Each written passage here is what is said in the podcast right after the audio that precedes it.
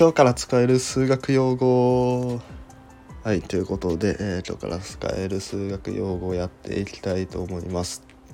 はい、えー、このコーナーではですね、えー、まあ、数学好きな人はですね、まあ、日常の会話にね、まあ、数学のね、えー、単語を織り交ぜてねあのネタにするっていうね、えー、ことがよくあるのでその感覚をね皆さんにも味わってほしいということで、えーと、数学用語をね日常で使うにはどういうふうに使えるのかっていうのを紹介しています。はい、で今回のテーマはですね、えーと、C だったり P だったりみたいなものですね。はいまあ、C するとか P するとか、えー、5C3 するとかね、まあ、そういうように使ったりします。はい、それではですねこの C とか P っていうのはどういう意味なのかというとですね、えまず C っていうのはですね、え、これはコンビネーションのね英語の頭文字の C ですね。うん、でコンビネーションっていうのはねあの組み合わせっていうことです。うん、だから何かを組み合わせるっていうことを C するって言います。じゃあ P の方は何かっていうと、えー、パーミューテーションっていう、ね、英語の頭文字でして、まあ、これはねあの順列っていうね、えー、ものの英語ですあの順番の順に一列に並ぶの列ね、うん、で順列っていうふうになります、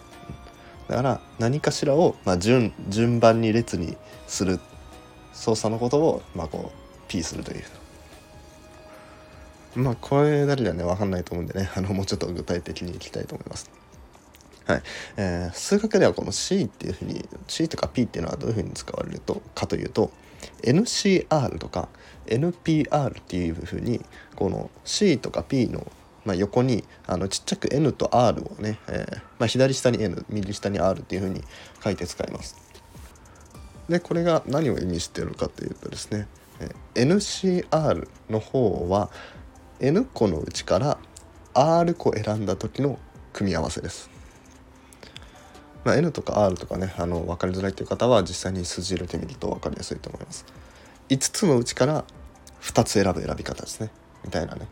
え、まあ例えば ABCDE っていう5つの文字があった時に、まあ、その中から2つ選ぶのって AB で取ってくる。AC で取ってくる。ADAE、えー、BCBDBE、えー、CDCEED のね、えー、これは何通りになるんだ？20通りかな？10通りか、うん、10通りになるんですね。うん、で、えーと、それをね、まあ、あの今はねこうしらみつぶしにやりましたけどこれが5じゃなくて、まあ、例えば 100C なんちゃらとかになったらもうここんなん全部数えきれるわけじゃないですよ。ABACBBBB ってやって BCBDBBB ってやって数えきれないんで、まあ、その公式があるんですよね。うん、でその公式はまあちょっと面倒くさい形なんであの簡略化しましょうっていうことで、まあ、NCR っていう風になってるわけなんですね。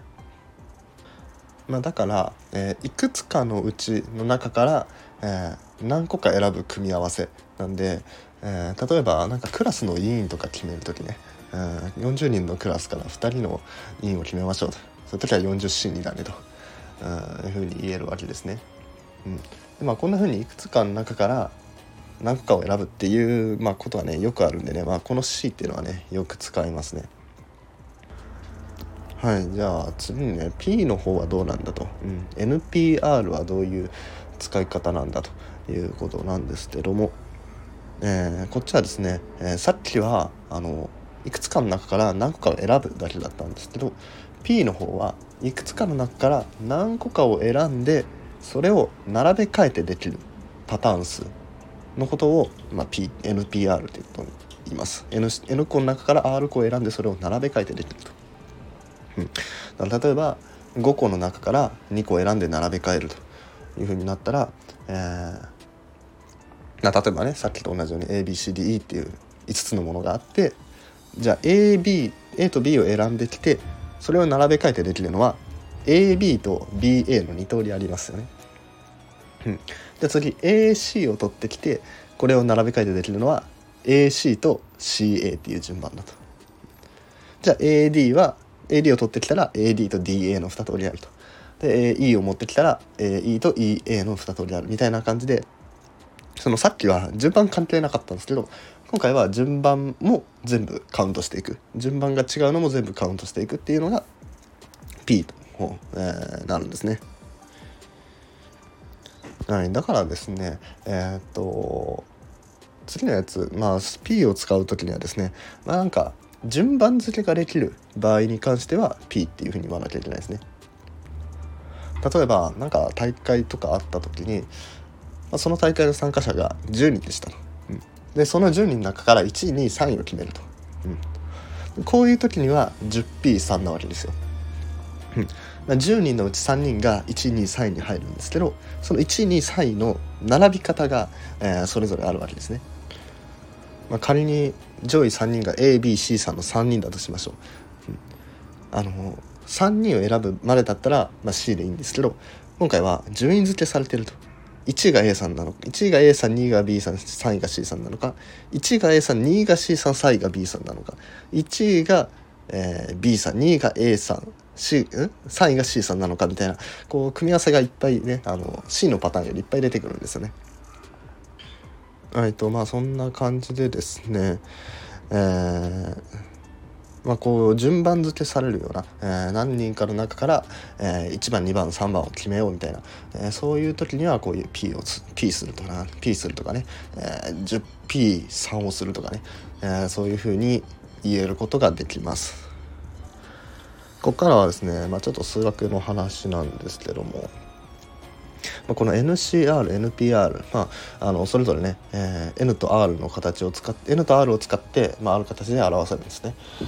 うん、でその形なんですけどこう C の方がなんか計算しやすそうじゃないですか。うんなんかいくつかのうちから何か選ぶっていうものなんですけど実はですねこう C の方が難しいんですよ なんと計算するのが。うん、あの P の方が簡単でして、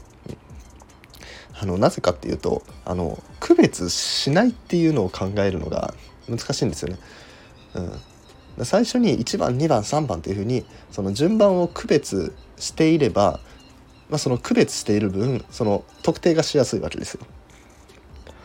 だからですね、えっと、P の方からね NPR の方から公式が作れてでその次に NCR の公式が出るっていうふうに、まあ、そういう流れになってます。